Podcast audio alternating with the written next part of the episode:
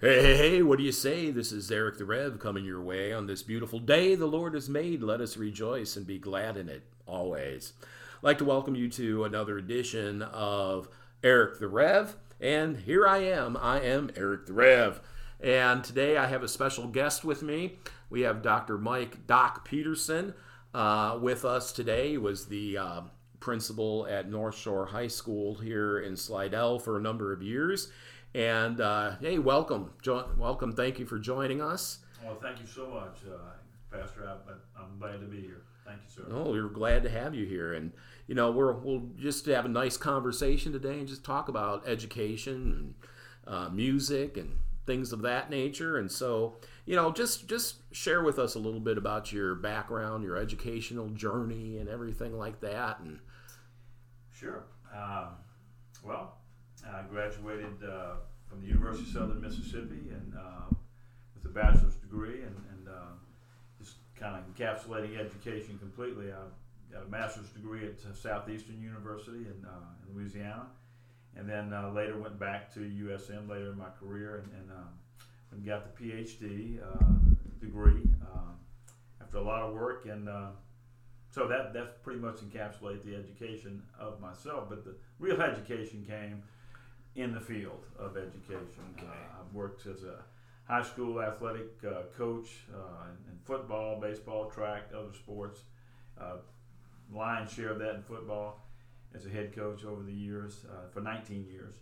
And uh, during all of that time that I spent in education, I was a, an English teacher in the classroom and proud of it and enjoyed what I did. And beyond that, um, I didn't know you. I forgot you taught English. Yes, sir. That's what my wife teaches. Oh, that's that's, yeah. uh, that's it. We, we, gotta have it. Yeah, that's right, man. I have uh, I've also um, spent a great deal of time in administration uh, as an assistant principal at Northshore High School. As a matter of fact, uh, with Mr. Billy Percy, who was the principal there at one time, and my mentor. Uh, and I was the disciplinarian at the school for six years uh, with Billy as the principal. Oh, that must and have been fun. It was, and uh, he's a good man, good man to work for and learn from. Good. And I and I like to say I did both. Um, and uh, from there, I spent uh, the uh, rest of that time after that six-year period, the next 13 years as the principal of the high school. So all in all, I've had 37 years in education as wow. an educator in both public and in private schools. Um, and I've seen some outstanding programs. And when you're a coach, um, you know, if you want to uh, stay stay alive and stay active as a coach, uh, you uh, you move up or you move on. And uh, mm-hmm. and I was fortunate enough to be able to take a step forward each time I made those transitions.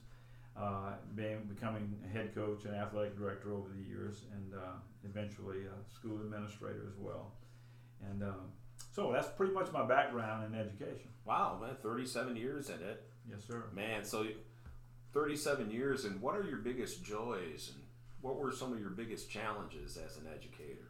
Well, um, the biggest, uh, I guess, uh, some of the some of the most uh, rewarding moments that I've had were just uh, just watching student uh, students succeed. Uh, you know, having a hand and in helping uh, provide the environment or, or to, to you know, just handle the circumstances that would influence uh, and opportunities for students. And uh, that, that was really what education is for. It's to provide opportunities for learning and growth in our students. And uh, just doing some of those things, uh, in particular, uh, at Northshore, for example, we started um, an ambassadors club, just for example. Mm-hmm uh, where we had students who, when they were in, if they were in more than one activity, club or sport or both, um, they would. That was part of the requirement. They also had a requirement. They had to have pretty much, you know, a high grade point average, three five or better. Okay. Uh, and um, with those credentials, they had to have the teacher uh, approve approval of them because the teachers were looking at their citizenship and their respect and uh, and their and their concern for their work. So if they had a good work ethic and they had they were active in the, in the programs in the school and they maintained a high grade point average, they could be the ambassadors club. Well, I instituted that, and and it was just students couldn't couldn't stop coming. Wow. Didn't stop wanting to do that, and so we pretty much had our students involved with the parent. Uh, parents coming on open house night, and the students pretty much organized, guided people. When we had uh, had our, our freshman orientation days, the, the, the students in the ambassador clubs ran those days. Mm-hmm. Teachers were doing what they did, but the students were helping students, and you know it, it just it it it created something that is absolutely necessary in any school environment, and that is students need to have a sense of ownership, and to have a sense of ownership, you're going to have a better school.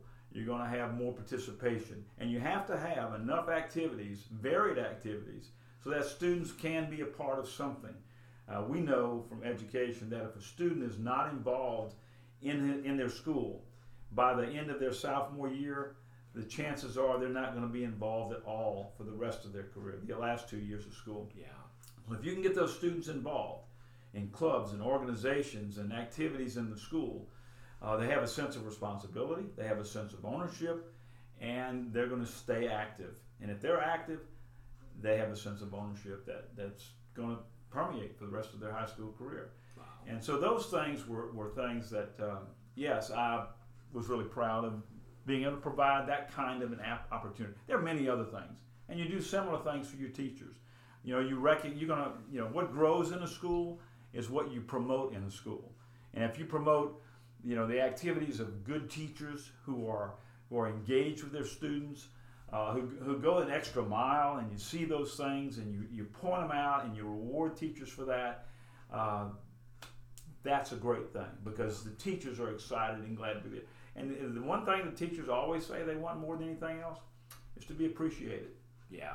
And and uh, and, that and, and that needs to come from the leadership in the school. And I always view the principal's job is to create the environment and to protect that environment from intrusion from from erosion of other activities. And so, uh, yeah, I was proud to be part of that. That's cool because uh, I paid attention to what was needed there, and I, and I was fortunate enough to, to have good people around me all the time. So that really helped morale.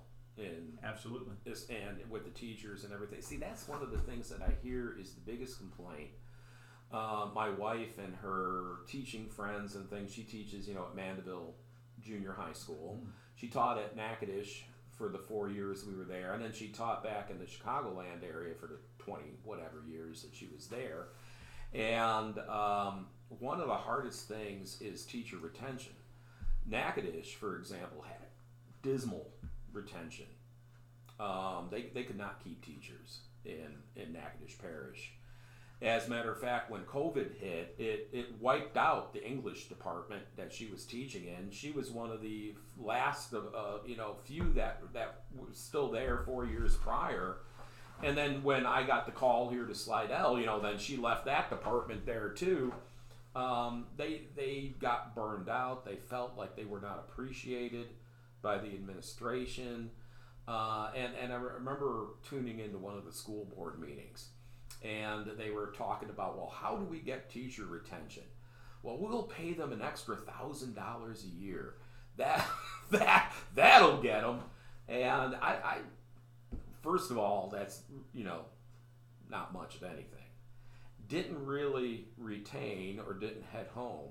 But what I hear you saying is, you know, appreciating your staff, appreciating your students, but appreciating your teachers and everything as well. So, you know, when, when you're looking, I, I hear that all across the United States today, there is a teacher shortage. There's, there's human, you know, the human service fields, the service fields are gutted. COVID has really had a profound impact. And, and that goes with, you know, ministry, pastors, uh, it goes with teachers, counselors, uh, obviously the medical field, uh, waiters, wait staff, um, just look around at our restaurants and the things.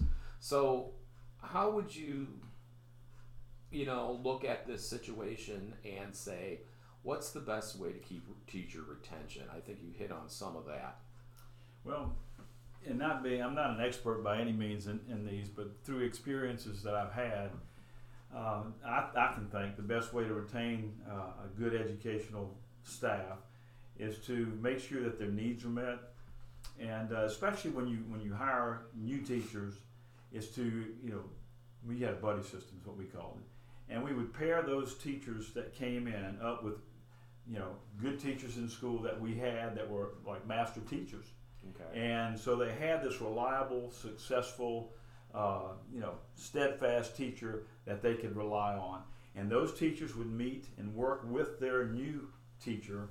And of course, and as administrator, I would meet with those teachers once every nine weeks, which is only four times, but we had a lot of new teachers.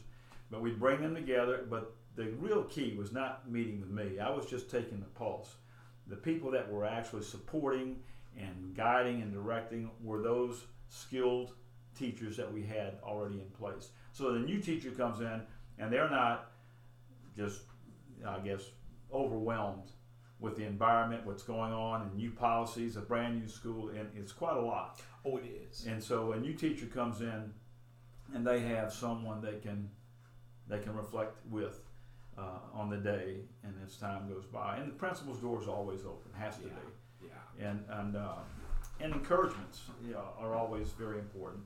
Uh, and when you have a staff that that is uh, is content, and I mean you can't please anyone all the time. No, no, that's But but when the staff is content because they're content with who they are, the environment they're working in, and, and, and what they're able to do for their students, uh, which is a real blessing. When you ask those teachers to help you as administrator to do the things that you like we mentioned earlier, but that are good for students, they're all on. They're all about it, and they always they're always open minded. Certainly, they're going to tell me what they think, but but they're always open minded. One example would be at Northshore High School.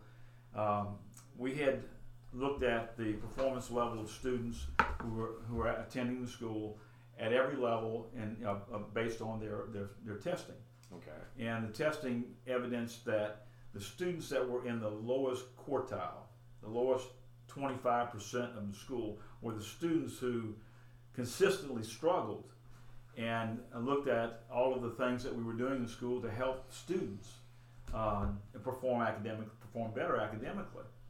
Well, the problem was is that when the bell rings at the end of the day, all the kids that need the after school help that many schools offer, the teachers stay in there tutor, they have to go home on the bus. They don't have an option. No. And, and I would say it was something like 67% of the students who rode the bus were in the 25% quartile that needed the help. So they didn't get it because they weren't there. So what we did to address that is I said, oh, very simply, we've got them here. We've got to help our kids while we have them. We can't count on after school anything. Yeah. So I became the robber baron and I took seven minutes off of every period of the day and I created a period at the end of the day. I put that seven minutes per class and a block time at the end of the day. So it was no more teaching time. But at the end of that day, students could go to every teacher they had, and it would had to be organized. And I'm not going to get into those details, but we had it organized Mm-hmm. they would go to the teacher they needed help from. They needed help in math. They needed science help. They needed chemistry help. They needed assistance. And if they didn't need assistance, they'd go to their home room. They'd work or do their work for the day. So that 35 minute period that they had at the end of the day was another opportunity for a teacher to come back to a student who'd been in classes all day and said, "You got it? Do you need a little extra help on this?" Okay. or they could ask for help. So that was something that now our teachers were at a critical point. They're seeing them before they leave, and they're helping these students now it's fresh when they go out the door that they just maybe understand a little bit better. And uh, instead of going home and say, "Mom, I don't understand this," or just putting the books aside and say, "Forget about it." Yeah. So we that touch at the end of the day, you know, figuratively, uh, was absolutely. Uh, it was just a tre- tremendous benefit Yeah. and that was one of those things, again, like I said, I, I was deeply rewarded by that, by our teachers, you know, desiring to participate. The students embraced it, and um, it was a good thing. Yeah, it sounds like it was much needed too. I, I haven't heard of that in very many schools where, like, where Jen is taught, for example. You were saying too about, you know, you have mentors. You know, when, new teachers come in and they're teamed up with master teachers or mentors and things like Right. that. I had a friend uh, who taught at Natchitoches for a year. Um, the the Spanish teacher quit, and they needed a Spanish teacher desperately. And Tony Hernandez, good friend of mine, he he owned the Huddle House in Natchitoches, and he was you know pretty prominent with the business world and things like that there. Well, he's Cuban, and so he speaks Spanish. He volunteered to fill in until they got a permanent um, Spanish teacher. He never taught a day in his life. He had absolutely no idea what he was doing, and they threw him into it. There was no mentoring. There was nothing about curriculum or how to follow a curriculum or anything. And he stood up there feeling like a complete horse's rear end uh, and, and, and had no idea how to run a classroom, never did it before. And he, he was like, oh man, I can't wait to get out of this. You know, this this is rid-. and he muddled through. He got through it. The, the kids, I think, took pity on him. They, they they liked him. He was a nice guy and stuff, and they could tell he was just kind of out there. But you know, I I, I, I think I think that's just a no brainer. You need somebody who's going to mentor you, who's going to help you, especially if you're a young teacher you're just out of school, you don't really have the classroom experience, or you're you know filling in like Tony did. Uh, Tony come back and was like, "Man, I, I need I need a shot of something, man. I'm just this is." so yeah, you know, I, I think that's cool that you had that in place. Uh, Jen, you know, being new to this St. Tammany Parish and and Mandeville and everything, she had to pretty well figure her way out through this. I mean, they had a couple weeks of training or you know whatever beforehand before the school year actually started. But you know, she's well, she's got 26 years or 25 years of experience in, so she's pretty comfortable about just jumping in there and getting her hands dirty. But you know, I think I think that what you were saying with uh, morale, I think that would go a long way to help morale. That teachers have Well, each they, other they, to- they need help at the beginning. It's a transition, and uh, and wow, they, you know, teachers are so. If they're in teaching, then people are coming in the education to teach. They're special people already. yeah. You know, it takes it takes somebody special to want to teach another human being, and uh, Well, you know, hey, but it's the greatest profession in the world. That was what Jesus was. That that's it. That, Teacher, amen to right? that. Yeah. I mean, that's what I do. You know, a lot of it is teaching, Mm-hmm. and I love to teach. And Jen, Jen loves to teach. She has never visualized herself doing anything other but teaching. However, the thing that she has the biggest problem with, and uh, you- you mentioned that you were worked with discipline and things like that for six years. The lack of discipline these kids, she has noticed there's no consequences to most, of their actions and they know it. They could act up in class, they could back talk the teacher, they could do all sorts of crazy things. Only they might get a suspension. They might get a, you know, an in-class suspension or they might have to do, you know, a couple of days. But there's no real discipline. Not with the parents. Definitely not with the parents and she's I know she's getting burned out. She this last couple of weeks she's got two or three boys in her fourth block that just are the most disrespectful little hellions on the face of the planet. She has never encountered this before, and there's no support from the parents and and the administration. There's there's nothing they could do about it, and um, so she, and and two of the boys are best friends. They do this in all their classes. I'm like, why don't they separate them?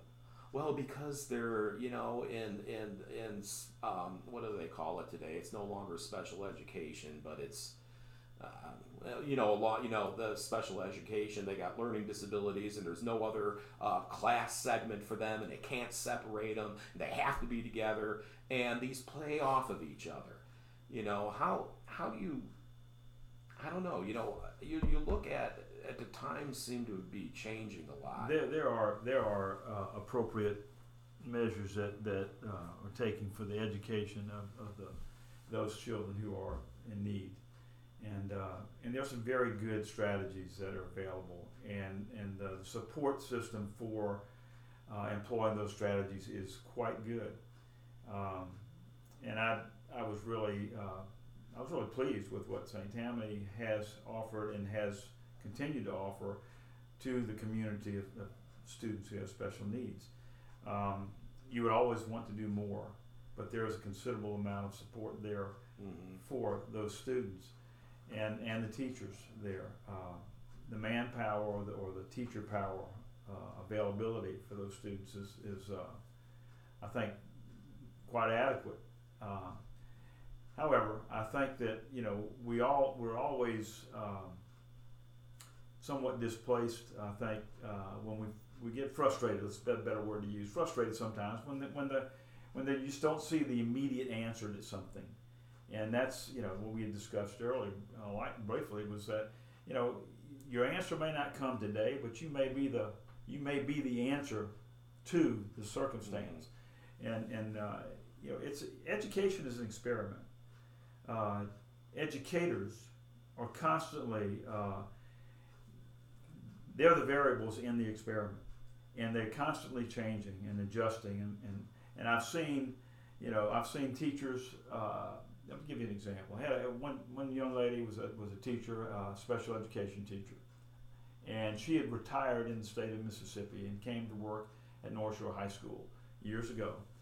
And I went to observe the teachers as I normally would, and uh, and she had these children, and they had their different different needs, and she had these students doing the exact same level of work that was going on in the other classrooms. Uh, so they were working at a much higher level than I think they even realized. But she had those students challenged. Mm-hmm. They were creative. Their, their responses were at a, at a higher cognitive level. And these were special needs kids that hadn't been challenged to that level before. But somehow, this teacher engaged them enough so that they engaged themselves at a higher level. And the more she did that, the better it got. I, I didn't want to leave her class. I was observing, and I said, "Wow, this this lady is teaching me something here, that that you can do great things with any child if you'll just just go after. We had a teacher one. day, I was a gifted teacher. I say gifted teacher. He was he was gifted, but the students were gifted that she was teaching, and she had taken on, uh, because of need, several, a uh, couple of her class be regular education students. And at first she was perplexed because she believed that it might be a challenge for me to, to change what I'm doing. Uh, how do I do this with, you know, so she had to look and she thought about modifications and she finally said, uh, which the reason I know is because she came to me about the third week of school. She says, Dr. Peterson, I've got to share this with you. I went into this, this, this circumstance, this situation. I wasn't happy about it, but I wanted to make the most of it. Well, I said I decided that I was going to challenge these regular education students at the same level as the gifted students, and I wasn't going to change anything, but I would offer more explanation and more time on task if that was necessary. She says, I want to tell you, and she put her hand on my desk, it hasn't been necessary. These kids are so excited to be working at the more challenging level that they are working very, very hard to stay at that level and to get the work done. And she was excited about that. And that was just, if you have faith in the children that you're teaching and in what their possibilities are, kids get that. That vibe comes from you to the students. But what do you do when you got students that um, don't want to be there? They don't want to be engaged They've got the wherewithal to do the work. They purposely disrupt the class. They are disrespectful to the teacher right. and the administration. Mm-hmm. And nothing is done about it because they feel they can't do anything about it. The number one thing I hear from teachers, uh, my wife included, that is burning them out is the lack of discipline. There is no follow through. There's no there's, you know, like like when we were growing up, you never talked back to the teacher. You never did. And if you did, there would be ramifications and repercussions. and the teacher would call up my dad or my mom, and there would be a holy hell to pay. And they would back the teacher. They would stand behind the teacher and they would say, No, little Johnny or Eric is going, man, we're going to take care of this. We're Sure. putting an end to it right now. Mm-hmm. And we're seeing less and less and less of that. It's more like everybody seems to be geniuses and they're gifted, and we don't want to harm anybody's ego, and we don't want to uh, hurt their psyche, and we've enabled uh, an entire culture of uh, uh, parents and things that that seem there's there's you know uh, Proverbs says uh, he who hates his child will spare the rod. This is where we get spare the rod, spoil the child. The rod they will he who hates, and the word is hates. That's interesting. He who hates his child will spare the rod of discipline. And it seems like we have created generations of, of people that are very undisciplined from very cradle on. And I don't know how, how to deal with that or Well- how teachers deal with that. Let me just, I'm going to interject here a little bit because, you know, some of these things are, are societal, Yes. what you're yes. referring to. Uh, but the most important discipline that a child can learn is self-discipline. It is, it is not something that they're going, it's going it's not engendered in them. Yeah. or it's maybe not taught in some circumstances, which makes it more difficult for that child to get to that point. Uh, but self discipline comes from a desire to be disciplined. Mhm. And if a person desires to be a disciplined individual, someone that has self control and you know just maintains a certain posture of respect for others, that is a desired characteristic. And if a person desires that, then they are going to emulate that self discipline. And now, how do, how do you do that? How do you, you uh, how do you nurture that in, in students? Uh, and again, human beings, we- we're all we're all we all suffer from that condition of humanism. We're human, and because we are such flesh and blood, we we have those we have different ways that we do deal with things, and and until we hit that level of influence that makes us desire to be disciplined, maybe we're not. Yeah. You know, maybe we maybe we delay, or maybe we just we maybe we're self-directed and we do it. We, we get there anyway, self-discipline. But uh, I know that as a coach, uh, you know, I can get up there. I've seen coaches do this. They can, you can raise your voice and you can you can grab somebody. You can try to motivate them, get up, talk, whatever you think motivation is. But the only motivation that ever really matters is the self motivation. And it's like that with discipline, self discipline, self motivation.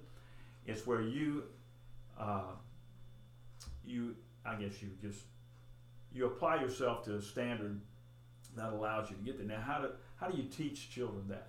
Do we talk about these things in school? Do we talk about self respect? Do we talk about self discipline? Do we talk about, you know, uh, just a, a character? hmm You know, if we're not talking about those things, we're not nurturing them. If we're not nurturing them, we shouldn't expect them. Yeah. And now in schools, you mentioned discipline. There were different forms of discipline. and It went from corporal punishment Oh yeah. to any number of things. Yeah. And and uh, and to, and recently in St. Tammany, we used to have what we called uh, detention halls. And not only in school, we had detention after schools, where students, if you got detention, you had to report to the center in town, and you you were going to be there an hour, two hours a night for three, four nights, whatever. And it was an inconvenience. Well, discipline levels actually improved, and it, because it was an inconvenience for everyone. Yeah. And that inconvenience was only imposed because of the student's lack of self discipline or self respect toward others. And so you had those circumstances, and, and then, but there was a mechanism. Now, what the mechanism is now, if it's a conversation you go back to class, that's not good. We see that in society right now. Just turn your TV set on, right? You go Yeah. to jail, you're out of jail. Yeah. right? That's what's in the news. Yeah. It's, it's a societal approach to things, and and I, you know, just looking at that, I guess the big picture, I think, well, how how are students going to be impacted? And uh, I think that everyone, every every teacher, every human being, if they look back and they look at the quality that they have in their character and in their life, there were people of influence in their lives. And we need, as teachers, to be those people in the lives of these kids. We have these kids around us seven hours, seven and a half hours a day. Yeah. And if you're coaching, longer. Yeah. Or if you're involved in clubs and organizations, longer. There's not another human being, not another adult that has that much straight time with students than teachers. So a teacher is a body of influence, and that counts. Mhm. That can have impact, but you got to know you are a teacher. You got to know you're influential. You have influential impact, and you have to allow it to administer. Talk to the student. You may not be able to reason with them. Well, they've got to go through other circumstances. Yeah. But you don't let any student just disrupt your entire class Mhm. for the entire period. Mm-mm. There's got to be in school timeout. Call the office. I'm sending Johnny down here. In school suspension. So what we did in high school at North Shore, we had the in school suspension during the day. If the student had disrupted the class, I told the teachers beginning of the year, you do not allow any student to disrupt your class at the at the at the cost of everyone else's education. Those other students deserve your attention, what you prepared, and they're engaged. And you, if you have a disruptor, I'm sorry if you can't behave yourself, but you're going to the office. Goes to the office, sits in in school at least for that period, because you're not going to disrupt the, that class Yeah. with misbehavior. So that goes straight to the tension hall. When that was tension hall ended, he could go to the next class. Wasn't an all day thing. It's just Yeah. the teacher had the ability to remove the student See, who was the disruptor. That that's interesting because like like my wife's situation, she does not have that ability. Mhm. Or she's been in situations like when she taught at Burr Ridge Middle School back in Illinois. Um, you know, they they'd write the student up and you know give them an in in house uh, detention or you know whatever suspension, whatever it's called, and um, the teacher would get in trouble if they wrote up too many. The teacher would get in trouble if they sent the student down too many times. The student, the teacher was punished for failing to get through to the student or do whatever the case was, and and and That was, I, I think that was that sounds unfair. Yeah, it, it was, and then that really hurt morale. And um, I, I don't, I don't know where, where where it's at with Mandeville, to be honest with you, because you know we haven't been here that long, and and um, but I know like in Burr Ridge or even in um, Natchitoches, teachers would get in trouble if they wrote it up too many times. Uh, especially back in, in Illinois, it was it was something that you just didn't do, and the kids really knew that they could pretty well get away with anything. And that was endemic, though, in, in Illinois, outside of the Chicagoland area. Now, that is a different part of the country. You know, and they've got different ways of looking at things and stuff. Uh, than I've noticed that we have down here in the deep south. So, uh, but you know, what, what is your opinion about the educational system as a whole in the United States? You know, where we're heading, or where you know, just what are your thoughts on it? I think there are challenges uh, that that schools, public schools in particular, uh, but I have been in private schools as well, um, and that and looking at the 2 Mm-hmm. it's just a little bit of, I guess, drawing from both circumstances. give you exa- a scenario in the private sector schools. If they aren't happy with the performance or the behavior of someone, they are dismissed. Yeah. If they don't make a high enough score on their entrance test, they aren't allowed in. If they have some form of handicap, they aren't even accepted in many private schools. Yeah. But when you come to a public school, we don't get to pick and choose in a public education system. Yeah. So we're going to have to do a great job, and we're going to have to do it with everyone, and we don't get to pick and choose. So when someone says, "Oh man, this school is doing so much better," I look at that and I say, "Would you do that well if you didn't pick and choose the students? If you didn't have the upper ninety percentile only? Exactly. If you, if you didn't say you're out of here Yeah. because you didn't get your sideburns cut, for example, things like that." Yeah. Well, those things occur, but that's that's not a fair comparison. That's not an apples to apples.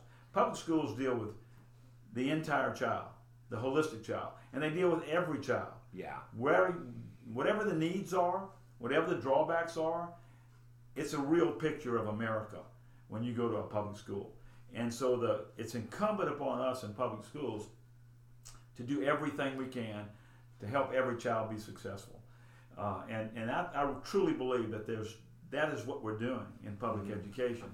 And, and so my hat will always be off to public educators because their job is bigger, tougher, and more challenging than any other academic environment in America. I've heard college professors say, Man, I tried teaching in high school, I'll have none of that. And they were relieved. Yeah. And then I hear people in a private school, I don't want to teach in the private public school. Well, you know what? If you're a good teacher and you're up for the challenge, man, there's a place for you in public education. Of course. And, Yeah. and with good leadership, you can get those students wherever. Before I told you a little while back in our conversation that we looked at the lower percentile. And when we set up those students so that we could give them help before they got on the bus, not to lose them when they went, we did that. And we, we, we got kudos in a national magazine because the lower quartile literally moved upward in a very uh, substantial way. okay. And so the recognition was there because it does work when you do those things. And so I'm sorry, I'm being a little impassioned about this, but I, don't know. go for you know, it. I. I just, it just, it's just so important that uh, we don't give up on kids. Yeah. We don't give up on students. We don't give up on families. You realize that, that it used to be less than half, or maybe maybe only a third of, of, of parents had were divorced. People Yeah. coming out of separate homes. And then one day I heard, oh, it's 50%.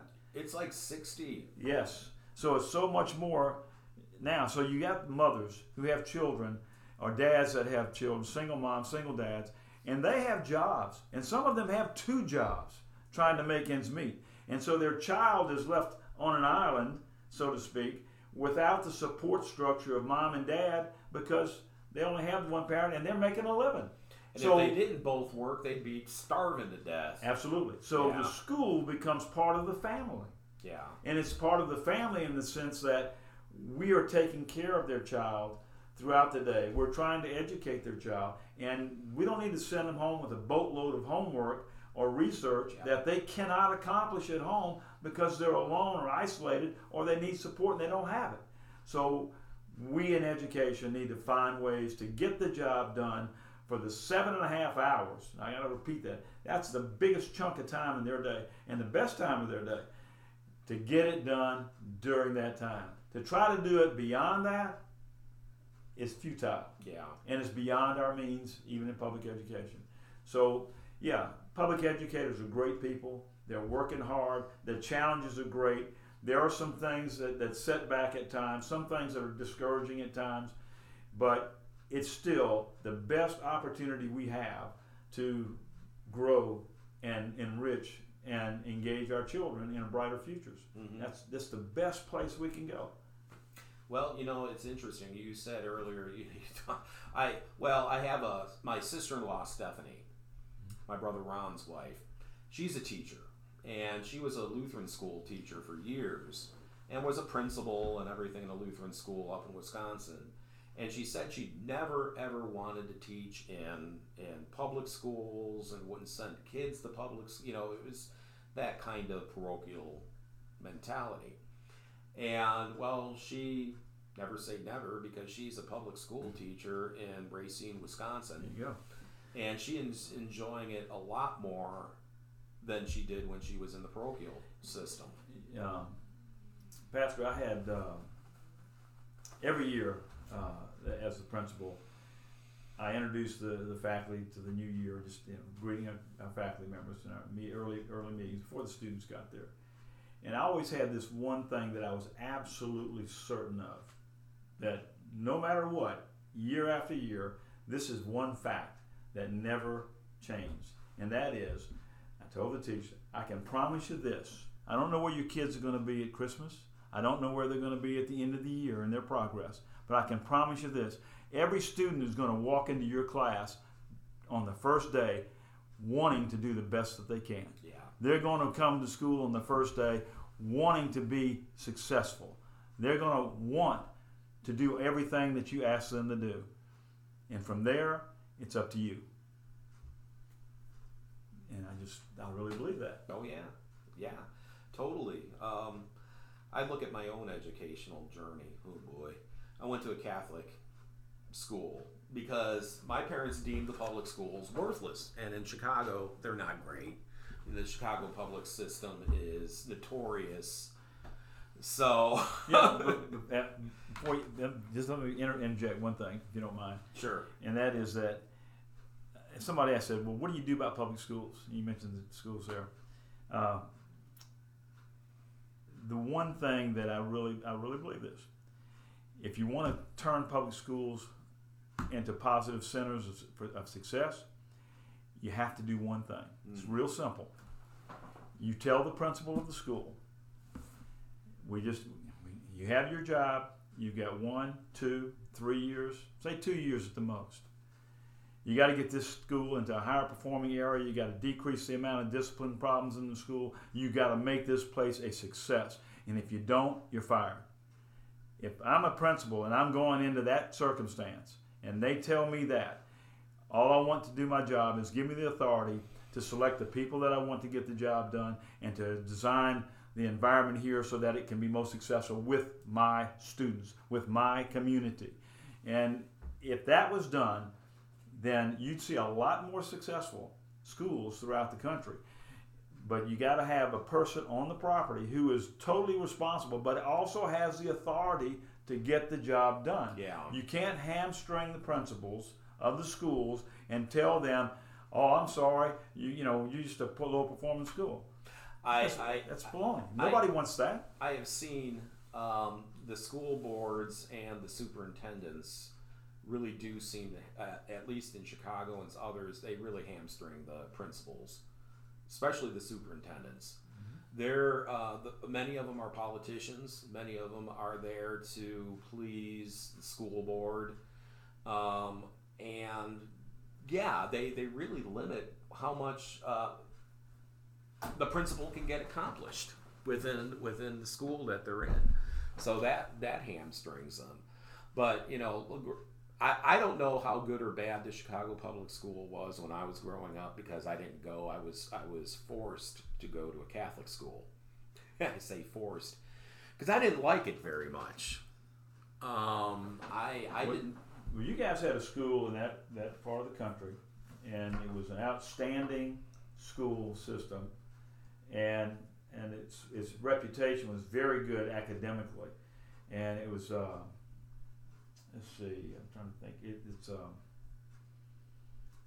not not not Adams. Yeah, I think this. It was, uh, I just Was that Catholic school? No, it was a public school Public school. public school. Um, it wasn't John Adams, but it was uh, Adlai Stevenson. I'm sorry. Oh, yeah, Adlai yeah, Stevenson. Yeah. That school in particular, uh, Adlai Stevenson was very good about the curriculum that they offered in their high schools, which was uh, college level courses offered throughout the school. We and we we've done that here too as well, and and they were very successful. And so they were pretty much a model school throughout the nation. I'm sorry I didn't think of their name right away, but I've been out of education for a while. Well, you know, and that yeah, there it is. but but but they were they were outstanding, and um, their curriculum was uh, a world class uh, curriculum, and uh, and I looked at those successful schools that had, you know, systems that had those um, not only a good reputation, but they were getting the job done. It wasn't just you know uh, because of where it was; it was because of what they were doing, and and um, so looking at successful models, you can you can you can adopt from adapt oh from yeah. that. And as I said earlier, but the principle of a school. You know, schools used to be more independent, even in St. Tammany. It used to be like if you were North Shore, you were in competition with Mandeville, or Mandeville was in competition with someone else. We were in competition for the you know the first number one school in the state or beyond that. So competition is a good thing among schools, and uh, and the only way you can have competition is if the school system allows you to have an identity at that school. Yeah. If it's if it's one size fits all, we're all doing the same thing, you know, then you don't identify with your immediate community's needs.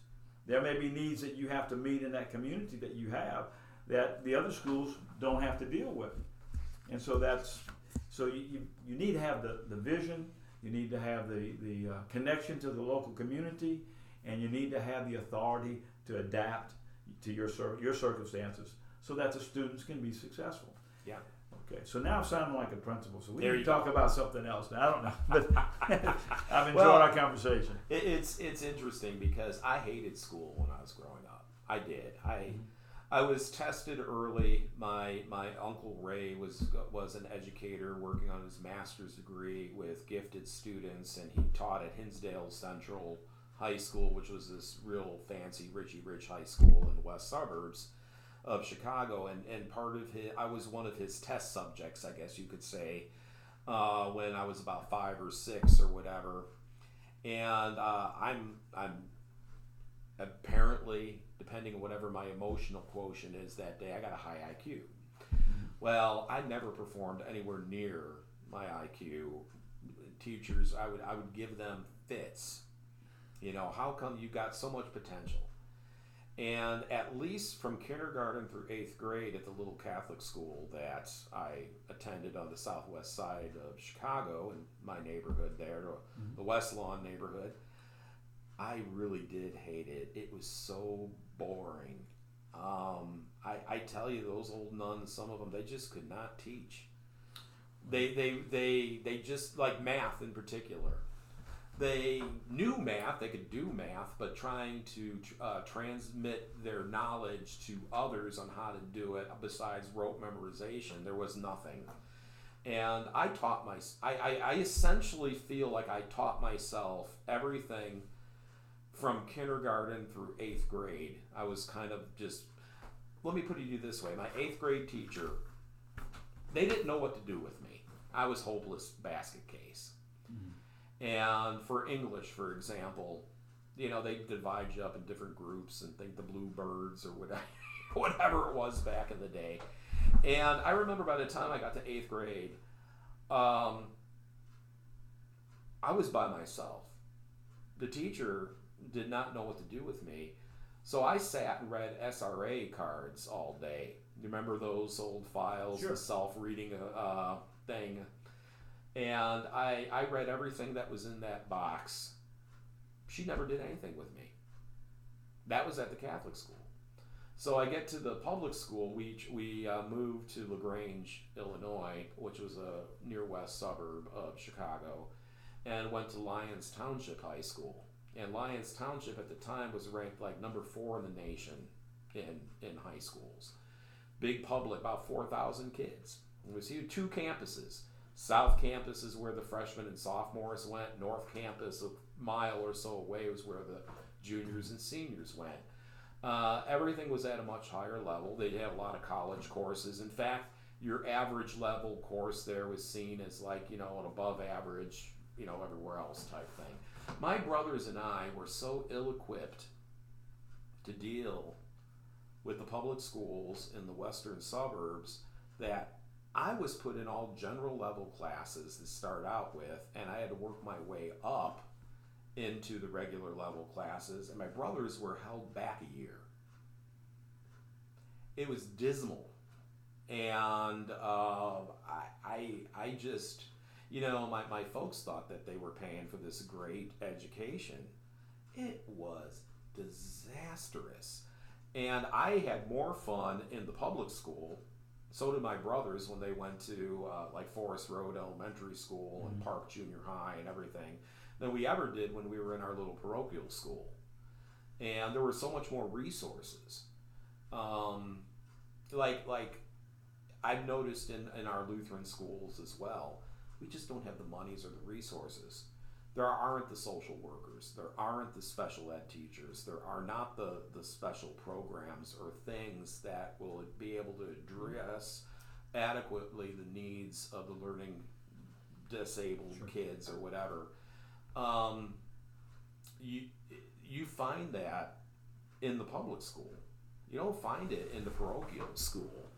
And so yeah, parochial maybe is great for I don't know those who could you know Well, you know, there, there's there's definitely a, a place because you know when you start start talking about uh, different, it's, it's almost like different approaches uh, for students or different environments for students, and and you know families feel comfortable with where their children are, and they just want to know one thing. First of all, they want to know their children are safe. They want to know that they are being provided with a quality education, and they want to know that their children are engaged when they get there, that they're taking part and you know being engaged or being a part of this educational process. And and, and you want that in any community when you where you send your children. And um, the the um, the things that some schools or school systems do to uh, you know just to to provide those those types of uh, experiences for students in school yeah they may vary from one you know one system to another but they're not they're not uh, they're not so far apart yeah that that they don't have a great deal in common. But as I was saying earlier, that, that just having the authority to do what you want to do, what you know is right, and, and will be successful for the students is is premier. And someone at site level needs to have that that uh, that authority. And I've always you know supported that idea. And in St. Tammany, that's pretty much been uh, how things have been done for the for the greater part of the time that I spent in public education, and uh, I was proud to be a part of that. yeah. And uh, and uh, I not only have taught in private and public school, but I attended private and, and public schools, and um, I've, I've received benefits from both in both areas, and uh, I'm just uh, I'm just blessed. I'm just glad that I had those experiences, and I, I you know the one thing that I, as an educator, you said what are the things something that you uh, most proud of. We talked about that pretty much, but of the thing that I miss the most from my experiences in education, uh, leaving the school, the, you know, the thing that I, I knew I was going to miss it long before I left. Uh, I knew I would miss this, and it has not. Uh, you know, unfortunately, I haven't been disappointed about the missing it because it absolutely was true is you, you have as a teacher or as a principal or assistant principal, coach, uh, superintendent, you know, any position you have in schools, is that blessing that you have to be an influence on a child or on younger people. And that, when you leave education, you leave the role of the influencer for so many people yeah your circle becomes super small, Yeah. super fast. But while you're there, you know, you know, just you tell you know, you'll tell parents, you know, when you have a little child, eyes are on you. They're watching you. They're listening to you. They're mock, mimicking you. They're, they're learning from you, and it's no different in a school. You know, I, you know, I have kids that would may, may disagree most of the time with certain things, but then you see those students later on. It's like, what were you disagreeing about? You know, and I talk to students. "Oh, I don't know. I was stupid back then, Dr. Peterson. You know, and they just say things like, I see kids that used to be in the office all the time because they were they were just uh, habitual, you know, habitually getting in trouble. yeah And and and, uh, and of course they paid the consequences for it. But those students are big, when they reached adulthood, they're responsible people.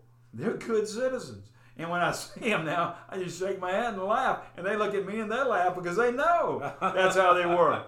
And and so, you know, it's just it's so nice to see these young people become good citizens and become good adults in our community. yeah And uh, you, pastor, the school system, the the clergy, or the, the, the, the churches in our community, these are the pillars of a society.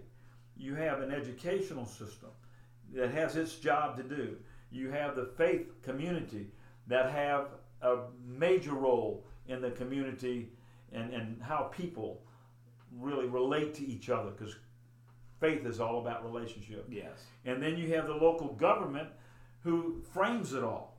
They encase these good things.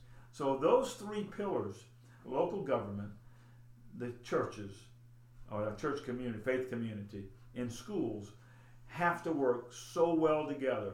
And the better they work together, the better communities exist. And if, if, if you just look around the country, the best places to live and raise your family are where those three pillars are working together and they will be successful if they work together. Yeah, you. I think you hit you hit the nail on the head. Uh, Saint Tammany has a great reputation because I think those three pillars are working together and in much more harmony than I've seen in other areas of the nation.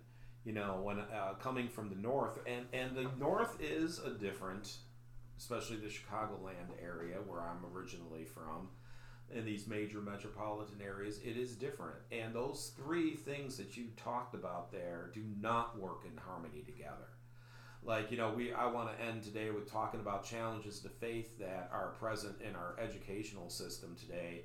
And I'll tell you, you know, one, one of the things that we were very pleasantly surprised about when we moved to Natchitoches and down here to the south is that you could mention the name Jesus in school and not get beat up or you know get kicked out or fired or whatever. Um, Jen was surprised because you know for all the years that she was teaching, you couldn't have a cross in your classroom. You couldn't do anything like that. Um, you know, and and in Natchitoches, many of the teachers, you know, they they had crosses up in their classrooms and they talked about it. Now they weren't proselytizing. Um, a lot of the students supported that. They wanted that. Um, Natchitoches, they used to do prayers before every football game. They would say the Lord's Prayer. And uh, some uppity person who moved from the north to the area put the kibosh on it because that was wrong. You can't do that. But it really didn't stop. The parents and the kids would stand up and say the Lord's Prayer anyway it wasn't coming from the school anymore. It was just, but it was coming from the kids. So I, I see churches, uh, the local governments, the schools working a lot closer hand in hand here than I did when I was up in the Chicagoland area. There, they've done away with baccalaureates.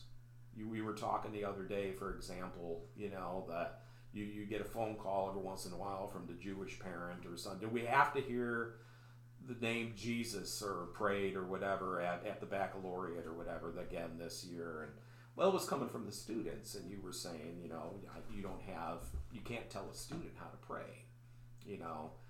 Well, in Chicago, yeah, you can. Oh, yeah, you can.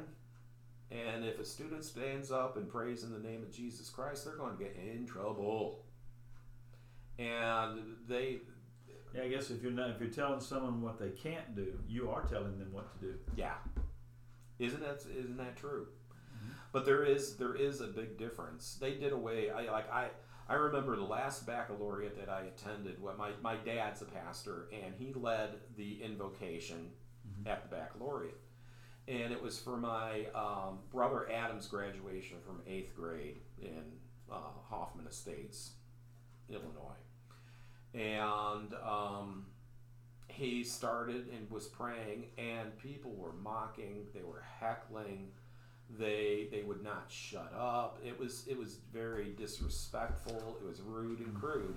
And then that and that was like thirty some years ago, and we've we've done away shortly thereafter. They just did away with it altogether. So there is no real harmony between uh, local government. Local government will always um, not support the churches. Let me say that this and and, just uh, you mentioned you mentioned that the things are noticeable here in St. Tammany, and uh, just as a, on a positive note, uh, St. Tammany's mayor, at least the mayors that, that I'd known previously, they had monthly meetings with the school principals in their their jurisdiction. And uh, with that, uh, we would discuss what's going on in the community, and uh, you know how these. You know, when you knew what was going on in the community as administrator, you knew how these kids might be impacted because of what's going on in their neighborhood. And so we had the police department there, police chief was there, the mayor was there, and the high school and the junior high and the elementary school even principals were there at these meetings. And we met once a month and we discussed our community.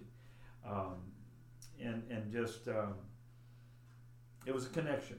And what I tried, what I did at Northshore was at high school, was once a month we would have, uh, or at least as often as I could, we would have local churches within our community invite these pastors to our school, and I would I would treat them to lunch at Northshore High School, mm-hmm. and gave them an opportunity to meet and talk to each other and discuss what was going on in schools and that was good for them to hear oh, yeah. and understand and it was good for our students to see yeah. the pastors of the local churches that they attended or that their parents attended you know there and to have that just just a level of recognition like hey these adults in this community the ones that we go to church and see the ones that we see who are here that are running our, our communities our police departments our, our city uh, those those people that are um, that are involved in, in uh, educating us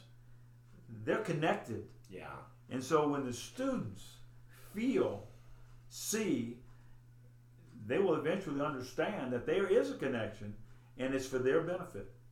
We're all, you, you heard the expression, well, it takes a village to raise a child. Yeah, yeah. And everybody's thinking about one child and a whole village. Well, that's not, that's not it. It's everyone in the community working together to help each other. You know, the community schools help the churches. Yeah. The churches help the city. The city helps the school and the churches. And, we, and there's got to be that link, but we're got to be we have to be doing it for a reason, and the reason is the thing that frustrates some teachers, some schools, some parents the most. It's the children. Yeah. You have your your your your path. I have my path. Yeah. The teacher has their path, but the children are looking for the path. Yeah, they're blazing their trail. That's right. And we need to, as a community, protect our, our teenagers, our young children, our schools, so that they're safe, that they are, you know, just relevant to the students, to the family, and relevant to the community. And and when we can get those three pillars working together for a common goal and a, and a common benefit to their students. If, if I work with you and, and you're the clergy and I'm the school and the, and the, and the mayor represents the city, uh, and nobody benefits from that, you know, if, you know, if you if only the clergy benefits or the church benefits or the school by itself benefits, well, that's okay. But really, no matter who, no matter who's involved in that that base, it's yeah. got to it's got to benefit the students. Yeah, we're all in this for our children, and as an educator, that's all you're ever going to hear from me. We're in it for the kids, and when it's not for the kids, we need to be doing something totally different. Yeah. But if you're a pastor, which you are, and if the, the mayor, the city, the parish council and leadership, parish president, the educators, mainly the principals and the teachers, the site people. and we need to be about kids. Yeah. And I don't, you know, and I and I appreciate what you said earlier. There are circumstances and there are difficulties in everything. But if there weren't any difficulties, there'd be no point in us ever working together. Oh yeah. So exactly. we've got a lot. If there's a lot going on, then that just you know makes it more incumbent upon us to work more together yeah. than we have in the past. And that's that's you know refreshing to hear because, like I said, even even in it depends on the suburb you're at in the Chicagoland area. There are more conservative suburbs and not so, and more of the traditional conservative quote unquote. You know, I'm just using that that term. Um, you get much more of the support and things that you're talking about, like we have here at St. Tammany. But on a whole, like um, like Chicago, for example, I think it was within the last year or two. A teacher now has got to teach the LGBTQ history and bring up LGBTQ heroes. They have to t- teach critical race theory. This is no choice. Jen always said, Oh my God, if I was ever faced with that, I think I'd have to find a new line of work because of our faith and where we're coming from with everything. And so, a Chicago public school teacher and many of the teachers uh, in uh, and around the Chicagoland area, they will get fired if they do not teach LGBTQ or critical race. Wow. Um, that there's that agenda that is at work there, and um, the teachers really have no say. They have to do it. And if they do not step into play, I mean, we've heard about Virginia. Virginia's had a lot of problems with this, you know, within the last year, and it's made national headlines and things.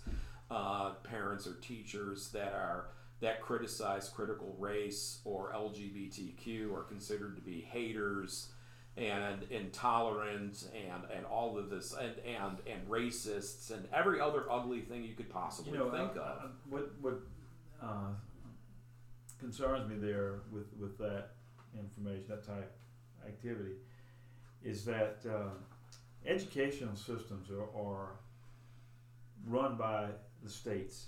They're not run by federal government or federal government policy. Federal governments really are very restricted away from education.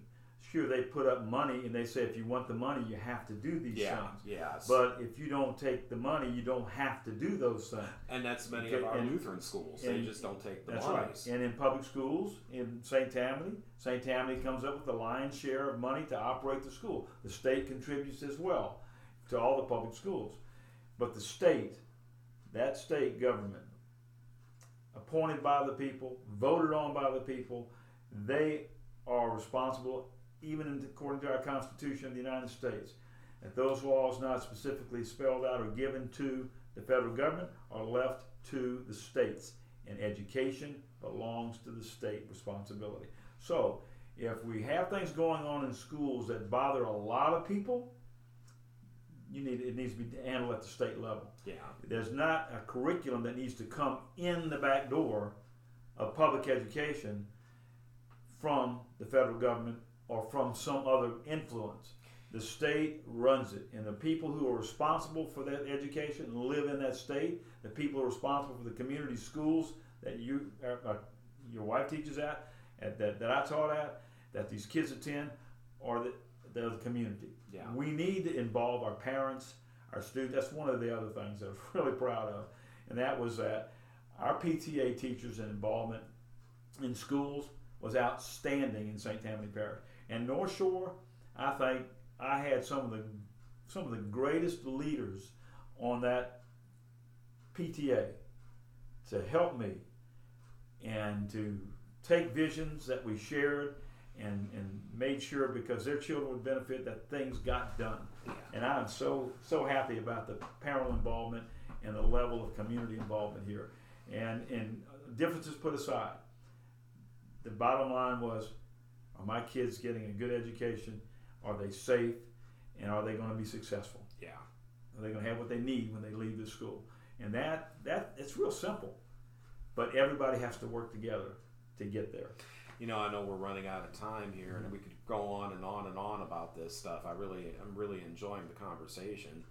Um, yeah, it's it's um, it, it is it is different here. I, I must say, um, just just the um, the atmosphere of being e- even in this this Slidell area. Um, you know, we we could pray in a public restaurant without getting criticized. You know, feeling like a fool or something like that. Now back back home, you know, all eyes are on you, and you look like lobsters are crawling out of your ears. You know, what are you, some kind of fanatic? You know, or something like that. And uh, so Jen and I will go back, and we we're used to praying. You know, and we pray before every meal and everything like that, and everybody's looking at you. But it, it is it is a completely a different mindset, and and like the state you were saying, well, well, the state of Illinois will follow whatever the feds say at this point because unless the feds happen to be Republican, I guess, you know, um, you know, so uh, this this jives with with what the what the legislators in Illinois would want, and what a lot of people in the Chicagoland area seem to want. You know, when you Not so much so in the suburbs, but You say, you know, the, you know, reference just re- referencing prayer, our conversation. Um, I've heard that, you know, several, you know, many times uh, over the years. Uh, well, you you just you just need to. But people will know you're Christian by the way you act and by the way you behave, and you don't have to say anything. And I've, I've always stopped there and said, no, you do have to say something yeah. because being a Christian doesn't mean be silent.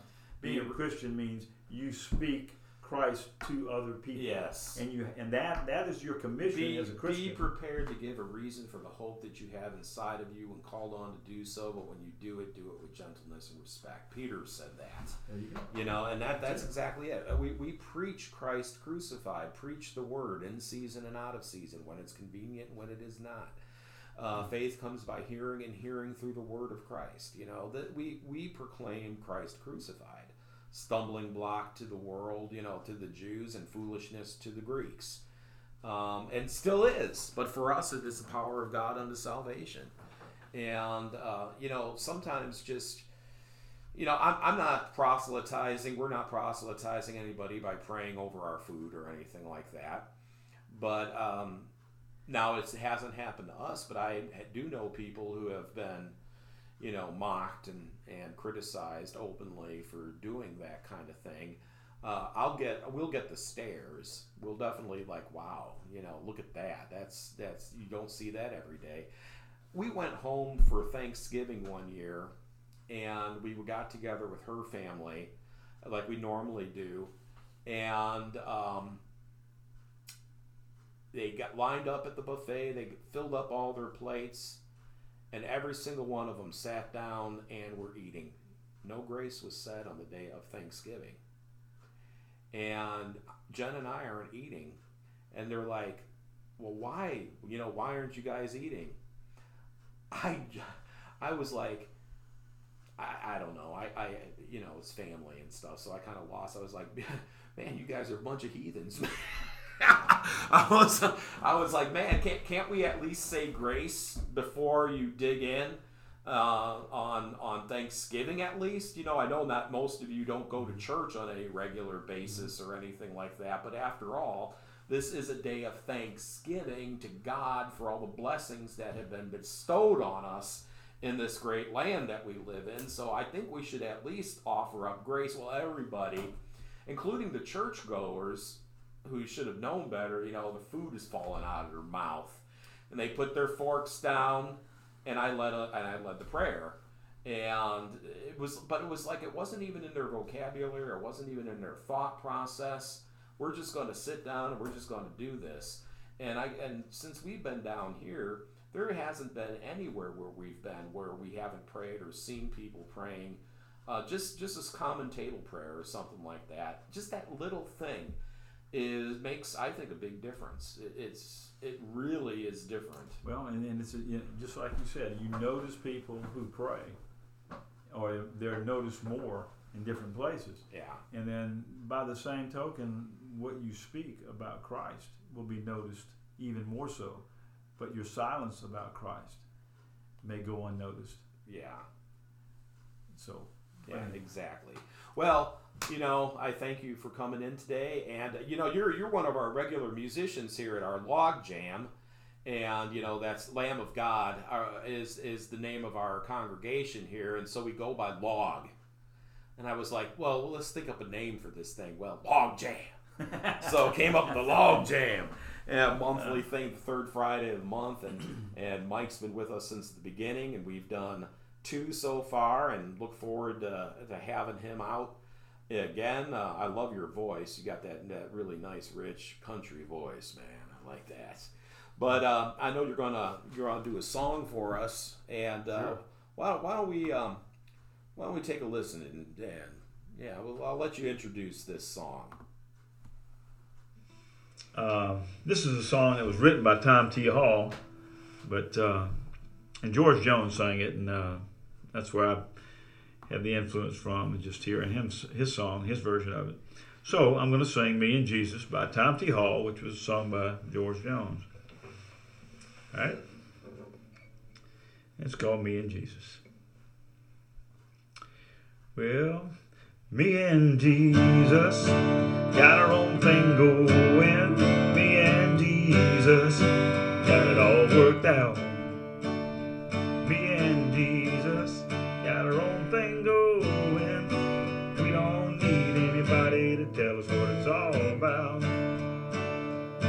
Know a man once was a sinner. Yeah, I know a man once was a drunk. I know a man once was a loser. Went out one day, made an altar out of a stump. Me and Jesus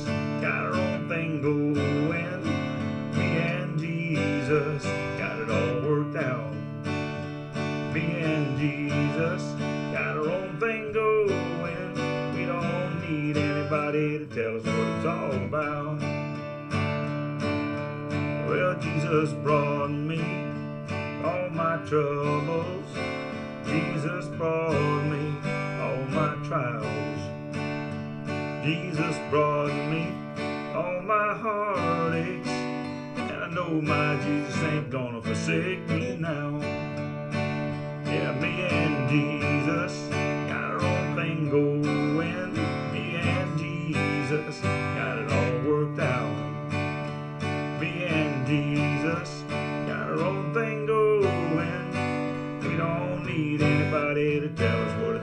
about. We can't afford any fancy preaching. We can't afford any fancy church. We can't afford any fancy singing. You know Jesus got a lot of poor people out doing his work. Yeah, me and Jesus got our own thing going. Me and Jesus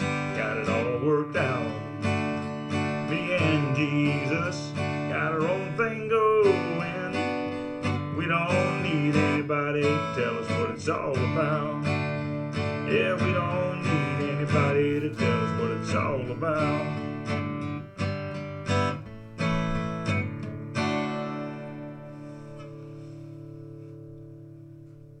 All right, man. That was pretty rocking. Hey, I like that, man. I love that. That's nice and catchy. I like. Yeah. I always that. I know you've played it at the last log jam, I think too, and I really liked it. People really jived with that one. Yeah, uh, yeah, it's, it's funny, but when you you sing about Jesus, it, it does that to folks. Yeah. well, well, Mike, I like I like to thank you again for joining me today, and uh, I would love to have you back in the future. And um, well, God's blessings to you, man. Well, thank you, and God bless you too, Pastor, and uh, Godspeed be with you and all you try to do for the community. Thank you so much. Thank you. Thank you very much. And for all you out there who are listening, uh, thank you again for joining us today and tuning in. Be sure to tune in again next time. And uh, just a reminder that you know, Lamb of God Lutheran Church is uh, located at 57210 Allen Road here in Slidell. Our worship times are 8 and 10:30 on Sunday, and with a Bible class at 9 o'clock in between. You're, anybody is welcome. You're all are welcome here. Come as you are. Absolutely no perfect people allowed because, well, there are no such thing.